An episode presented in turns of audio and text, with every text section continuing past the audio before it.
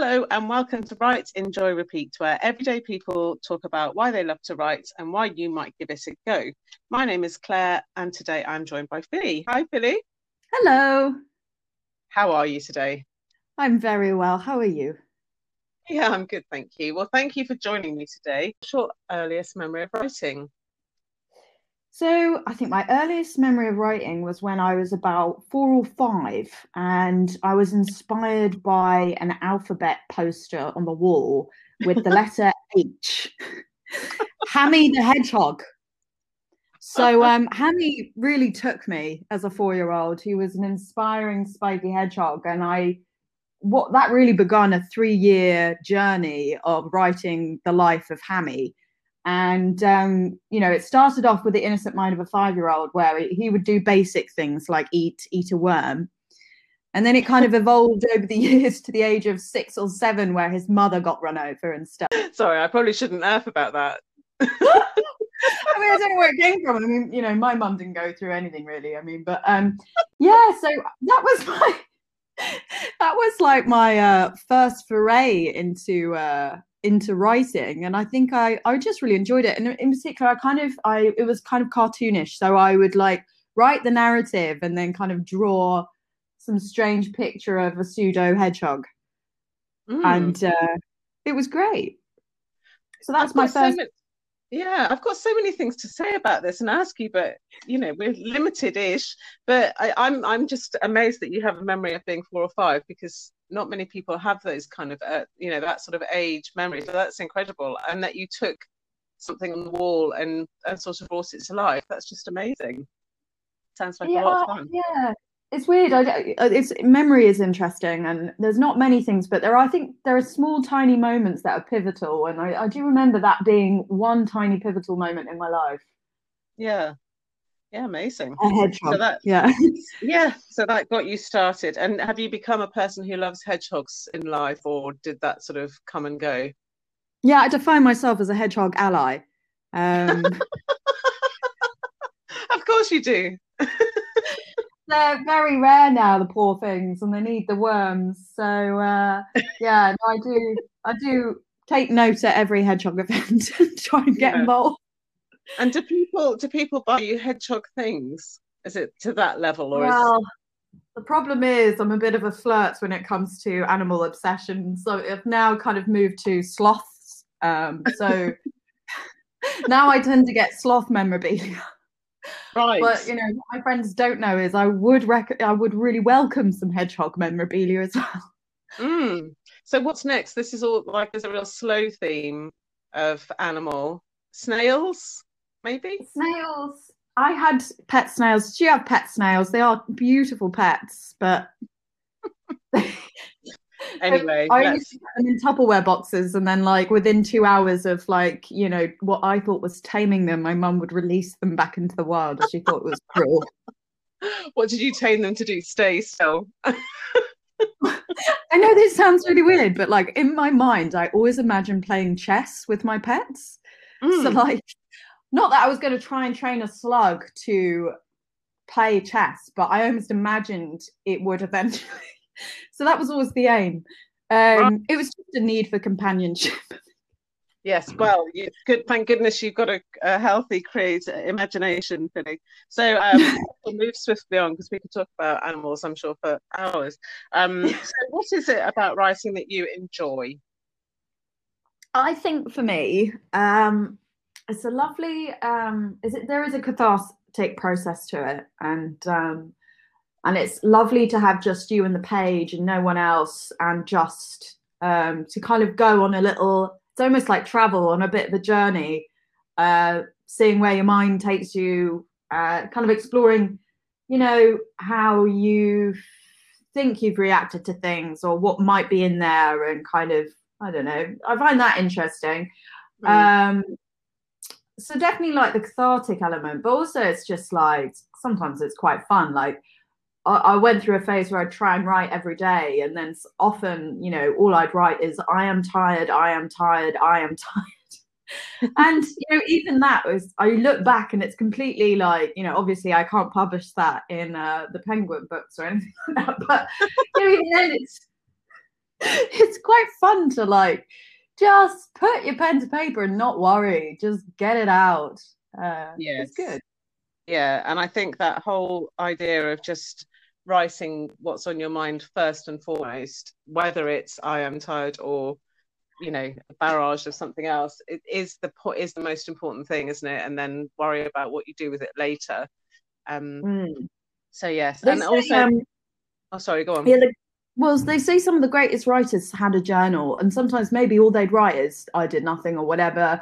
But you know, like just the process of getting stuff out, I think is so good uh, for like yeah. not just like ordering a mind or just like coming to like accepting what your day has been or anything like that, but you know it's a great way to like look back and grow within yourself as well and you actually you know become a better writer literally just by writing every day with no one mm. even looking at it which is a nice thing i think yes exactly. And i think also you know even even if you've written i am tired a load of times you know that's useful isn't it? Because if that's all you've got to say there's clearly a problem with your tiredness. Don't write in the morning actually. This is the thing. You know they will say oh get up early early and write. The problem is yeah. you're so knackered. But um no you're yeah. right. Yeah interesting reflection.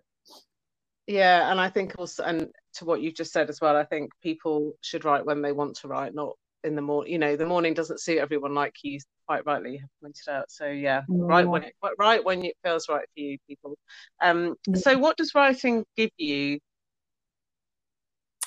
um, it's uh, that's an interesting question because also I feel it's kind of tied to writing and reading because I think what I'm most inspired by, or the reason I, I write, is I read a lot. And when I read something that resonates with me and like makes me kind of laugh and want to burst into like utter tears at the same time, to me, like that is the height of art and that is you know to me what what makes life interesting and you know uh makes you know a lot of kind of the shit bits are kind of more worth it. So um so i like almost i'll read something and i want to be able to hit that or i want to be able to kind of resonate further. So then that's kind of why i write. Was that the question again yes it was what does it give you? Don't worry. It, yeah, I think it gives you because I don't know. It's interesting. Like, uh, there's that quote where you know, loneliness isn't being alone; it's about being in a crowd and feeling alone. And I feel with writing, it's such a one-to-one medium. It's you and a book. It's you and someone else's brain or their interpretation of what they've said. And I don't really like groups of people sometimes because I just feel sometimes in a group it really changes the way you react to things or it can have such a kind of you know like group psychology i just i i really hate it but what i really love about writing and reading is it's a direct conversation with someone else where you're not filtering and you're able to kind of speak a, a truth um yeah. which is i think in this day and age like you know everyone's constantly writing for an audience like you know some kind of marketable audience uh, and i just it's so relieving to have a honest conversation even if it's in a fictional world but to just know oh my god other people think like this. Great. Mm, yeah. So why should people give it a go if they i always say that you know people haven't written for a while and want to or have never but i think you know it's often people who will say i used to write when i was a kid and then haven't. But what would you uh why would you suggest they give it a go if they haven't for a while? Um, I'd say start again because I mean the, the drive is why are you thinking about it again now? And I remember I, you know, as a child I used to write loads more than I did as an adult. And, you know, I went cavorting on different careers and work took over. And and in the small moment that I took to take a breath and realize what I actually like, you know, it was like storytelling and writing and writing not to a brief, not to anyone else's agenda, but like just for myself. And um, it's it's I'd say you know have a try because there's not there's you're not going to lose anything. But you know what's surprising really is as an adult what happens when you start thinking like a child again and thinking oh I can dream up anything like there's a kind of Mm. freedom with you and the page. And also, what's so lovely is you get to meet people who are like minded, like yourself, you know, and being able to go Mm. to places like Cafe and Covent Garden. And like, I just love that every week you could go in there and you might hear one or two people that just sing to you almost, but you see everyone. And that's what I love is like everyone has a voice you know it's so important to use it and share your experience because you know what there's going to be loads of people who will love your writing they won't know it unless you do it Mm.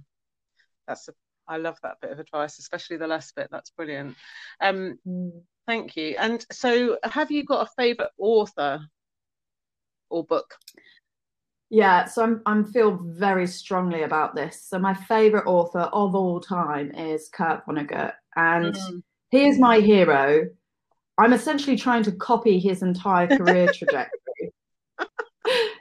Um he like he studied chemistry then uh he kind of works as a uh, journalist for a bit and hated it and then he worked as a copywriter for a bit hated it and then he kind of ended up as a kind of celebrated novelist. Um, i'd say my favorite book of his is god bless you mr rosewater which is uh, just a really really funny dark piece about what it means to be alive and what is the meaning of it all Mm. um but uh but yeah i just like i i was going through a very dark period whilst I, w- I I started my career in like filmmaking and journalism and i ended up specializing in quite a dark area which is um you know women's rights in the democratic republic of congo and you know i had a job where i was like every day i was kind of watching or researching or hearing accounts of just gross atrocities. And i just it it really has an impact on you. And that was Mm. that was back in 2012 so even then like mental health care wasn't really i don't know it, it wasn't really accepted as much as it is even to you know today. And it's only been eight years 10 years or so. But um and i was just really like i cannot cope day in day out doing this like what what is the point i don't understand and you know i, I uh, finally one person i felt at that time no one else i felt saw the way saw the world the way i did and finally um, i felt like i met someone even though he was dead who got exactly Mhm. what I was going through and what I was struggling with. And not only did he say almost to me, it's all right, Chum, you're going to get through it, he was made me laugh the whole way. And it, it, it had such a powerful effect on my life. I mean, literally, I'm now, I'm just basically following in his footsteps as much as I can. So Well, I, I I'd say, also go on. No, I don't know. I just yeah, I just say he he is uh, I think one of the greatest writers of all time, and I do think uh, particularly in in the context of the 21st century when you can see the amount of horrible things going on, you know, it makes everyone question literally what the hell. You know, there is no sense in this. There's no order. There's no. It's the, the randomness of life is just really hard to deal with. But um, I feel like he gives through really funny language a great answer. Mm. Well, that's I've not tried to read that one, so I, I'm definitely going to give that a go. Um, and I would say you are following in his footsteps because your writing is funny and dark, which is how you just described Kurt Vonnegut. So, so you're on, you are doing it, Billy. You're, you're, you are emulating him already. Oh, that means so much. thank you so much. And uh, again, thank you so much for uh, creating this podcast because it's so nice to hear uh, everyone else's journeys and uh, just hearing the stories, particularly like, you know, childhood to now and, and onward. It's lovely. Hmm. Oh, brilliant. All right. Well, thank you so much for joining me, Stephanie. It's been an absolute pleasure. Not at all. And thank you so much for having me.